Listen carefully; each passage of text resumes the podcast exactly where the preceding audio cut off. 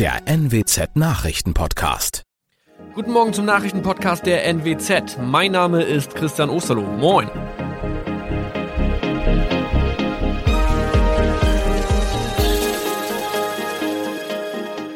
Und das sind unsere regionalen Nachrichten am Morgen. Die Grünen wollen Moorstraße in Oldenburg umbenennen. Viereinhalb Jahre Gefängnis für Falschgoldhandel. Und Landkreis Kloppenburg meldet ersten Omikron-Fall. Der Name Moorstraße könnte laut den Oldenburger Grünen rassistisch aufgefasst werden. Deshalb fordern diese eine Umbenennung. Die Straße wurde allerdings nach Hermann Moor benannt, einem der ersten Siedler in der Gegend. Um Missverständnisse auszuschließen, beantragen die Grünen eine Änderung in Hermann Moor Straße. Dann müssten alle Anwohner ihre neue Adresse in ihren Pässen angleichen. Außerdem müssten Polizei, Feuerwehr, Rettungsdienste und Anbieter von Navigationssystemen informiert werden. Die Stadtverwaltung schlug vor, ein Zusatzschild mit Informationen zur Person Hermann Mohr anzubringen. So könne man alle Irritationen beseitigen. Tobias G. musste wegen dem Verkauf von Falschgold am Mittwoch vor das Landgericht Oldenburg. Nachdem der Schortenser bereits im Mai zu einer Freiheitsstrafe von mehr als drei Jahren in Jever verurteilt wurde, betrieb er seinen Handel auf eBay Kleinanzeigen weiter. Das wog bei der Verhandlung schwer auf. Der 27-Jährige schrieb in die Inseratsüberschrift das Wort plated, was so viel bedeutet wie überzogene und nur vergoldete Ware. Da im weiteren Anzeigentext aber die Rede von einem Reinheitsgrad war und die abgebildeten Goldbarren eine Seriennummer trugen, handelt es sich hierbei um eine Täuschung. Tobias G. wurde zu viereinhalb Jahren Haft verurteilt. Ein weiterer Fall der neuen Omikron-Variante ist am Mittwoch im Nordwesten bekannt geworden. Der Kreis Kloppenburg bestätigt, dass eine Frau bei ihrer Rückreise aus Südafrika am Hamburger Flughafen positiv getestet wurde. Sie befindet sich weiterhin in Hamburg in Quarantäne. Da die Frau im Landkreis Kloppenburg lebt, sei auch das Gesundheitsamt Kloppenburg für diesen Fall zuständig. Zuvor gab es bereits bestätigte Omikron-Fälle in der Wesermarsch und im Kreis Leer. Das waren unsere Nachrichten aus der Region. Weitere aktuelle News aus dem Nordwesten finden Sie wie immer auf NWZ Online. Und Aktuelles aus Deutschland und der Welt hören Sie jetzt von unseren Kollegen aus Berlin. Vielen Dank und schönen guten Morgen. Ich bin Maja Däne und das sind heute unsere Themen aus Deutschland und der Welt.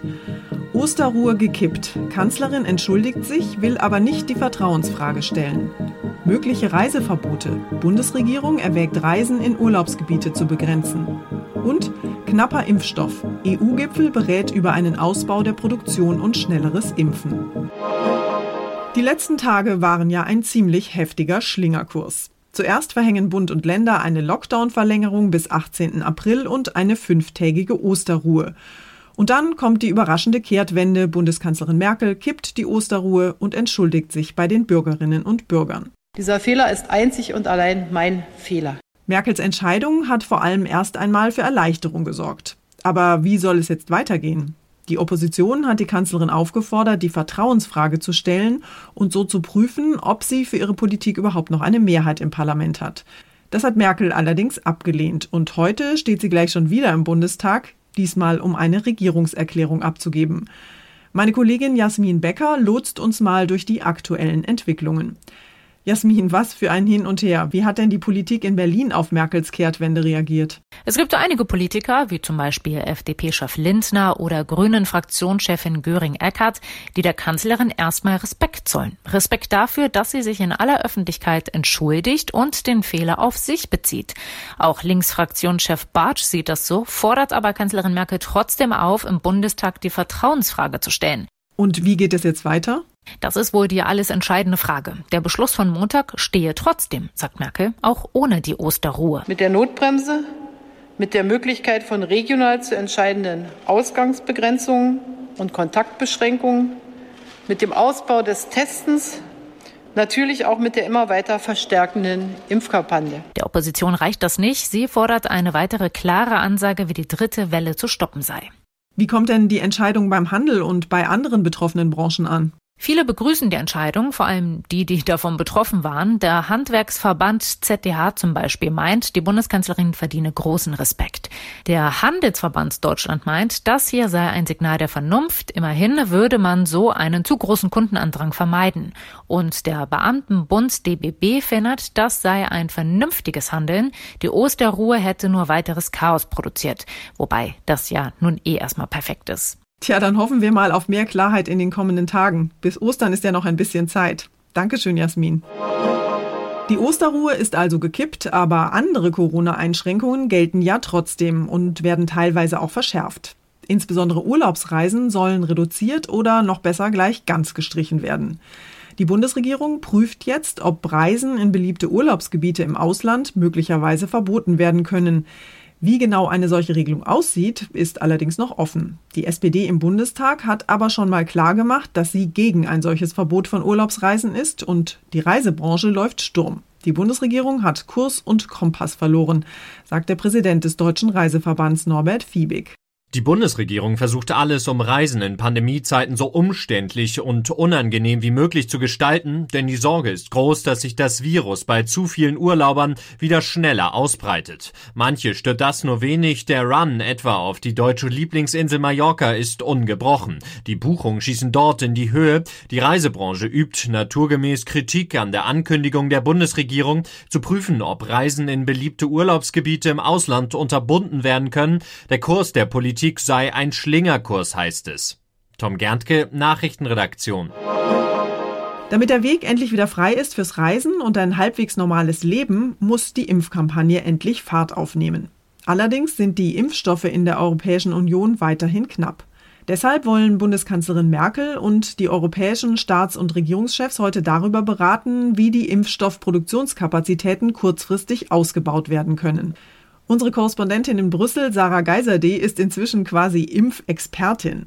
Sarah, es muss dringend mehr Impfstoff her und es muss schneller geimpft werden. Das hören wir ja jetzt schon seit Wochen. Was will die EU denn konkret tun, dass das auch endlich klappt? Ja, die EU will auch den Export von Corona-Impfstoffen schärfer kontrollieren als bisher und notfalls auch häufiger stoppen. So will man hier in Brüssel verhindern, dass Impfstoffhersteller ihren Lieferzusagen der EU gegenüber nicht nachkommen, gleichzeitig aber aus der EU in andere Länder liefern.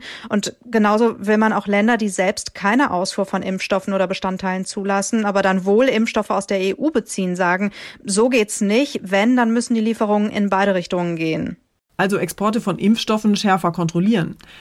Allerdings gibt es ja jetzt auch Streit über die Impfstoffverteilung innerhalb der EU. Österreich beschwert sich und hält die Verteilung für ungerecht. Ist das begründet? Kommt drauf an, wen man da fragt. Die Absprache der EU-Länder sieht so aus, dass die EU-Kommission im Namen aller Impfstoffe beschafft und die dann auf alle EU-Staaten verteilt werden in Abhängigkeit von der Bevölkerungsgröße. Wenn ein Land aber von einem bestimmten Impfstoff weniger will, als ihm eigentlich zusteht, dann können die anderen Staaten diese Mengen, die übrig geblieben sind, aufkaufen. Da kann man jetzt erstmal keine Ungerechtigkeit vorwerfen. Das wird sicher Diskussionen geben. Deutschland hat bisher jedenfalls kein Verständnis für die Forderung Österreichs gezeigt. US-Präsident Joe Biden will sich heute Abend beim EU-Gipfel ja auch dazu schalten. Was soll denn da genau besprochen werden?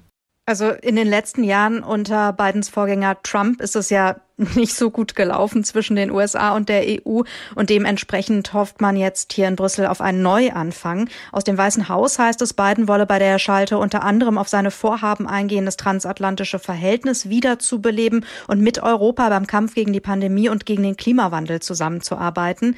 Das letzte Mal, dass ein US-Präsident beim EU-Gipfel anwesend war, das war 2009 Barack Obama. Bidens Teilnahme heute Abend hat also auf jeden Fall Symbolkraft. Dankeschön, Sarah, nach Brüssel. Unser Tipp des Tages heute für alle Mietwagenfahrer mit Handy. Rein ins Mietauto, Handy anschließen und losfahren. Für viele ist das mittlerweile fast so selbstverständlich wie das Anschnallen. Um beim Fahren Musik zu hören oder per Freisprechanlage zu telefonieren, ist das ja auch super praktisch. Wer das allerdings in einem Mietauto oder beim Carsharing macht, dem muss klar sein, das Auto speichert jede Menge Daten, sobald das Handy mit dem Infotainment-System des Wagens verbunden ist.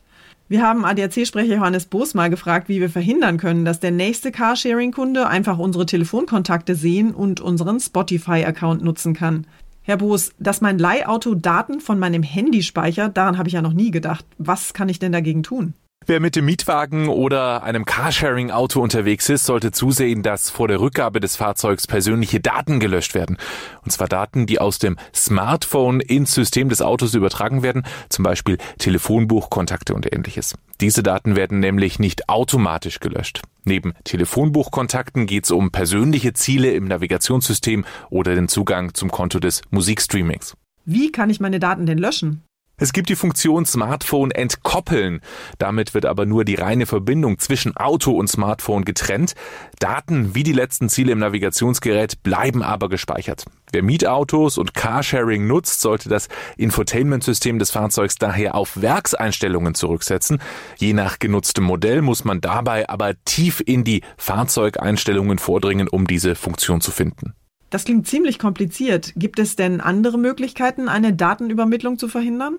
Wer nur telefonisch erreichbar sein möchte, sollte darauf gucken, dass bei der Kopplung des Telefons die Datenübermittlung abgelehnt wird. Dann wird zwar das Smartphone mit dem Auto gekoppelt, man kann Anrufe entgegennehmen, aber zum Beispiel das Telefonbuch wird nicht in das System des Fahrzeugs übertragen.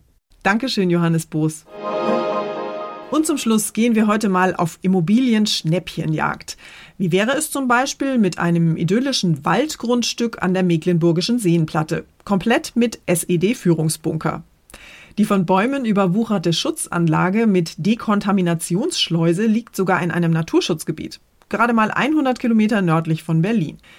Der DDR-Bunker wurde in den 1960er Jahren für den militärischen Ernstfall gebaut und wird heute meistbietend versteigert. Das Mindestgebot für die Bunkeranlage plus 5000 Quadratmeter Wald drumherum liegt bei 7000 Euro. Das ist ein echtes Schnäppchen. Stacheldrahtzaun inklusive. Neben dem SED-Führungsbunker steht auch noch eine andere Immobilie aus der historischen Mottenkiste zum Verkauf, nämlich das Hauptgebäude des einzigen Fernsehgeräteherstellers der DDR, des RFT Stassfurt in Sachsen-Anhalt. Das war's von mir für heute. Ich bin Maja Däne und wünsche Ihnen allen einen entspannten Tag. Tschüss und bis morgen.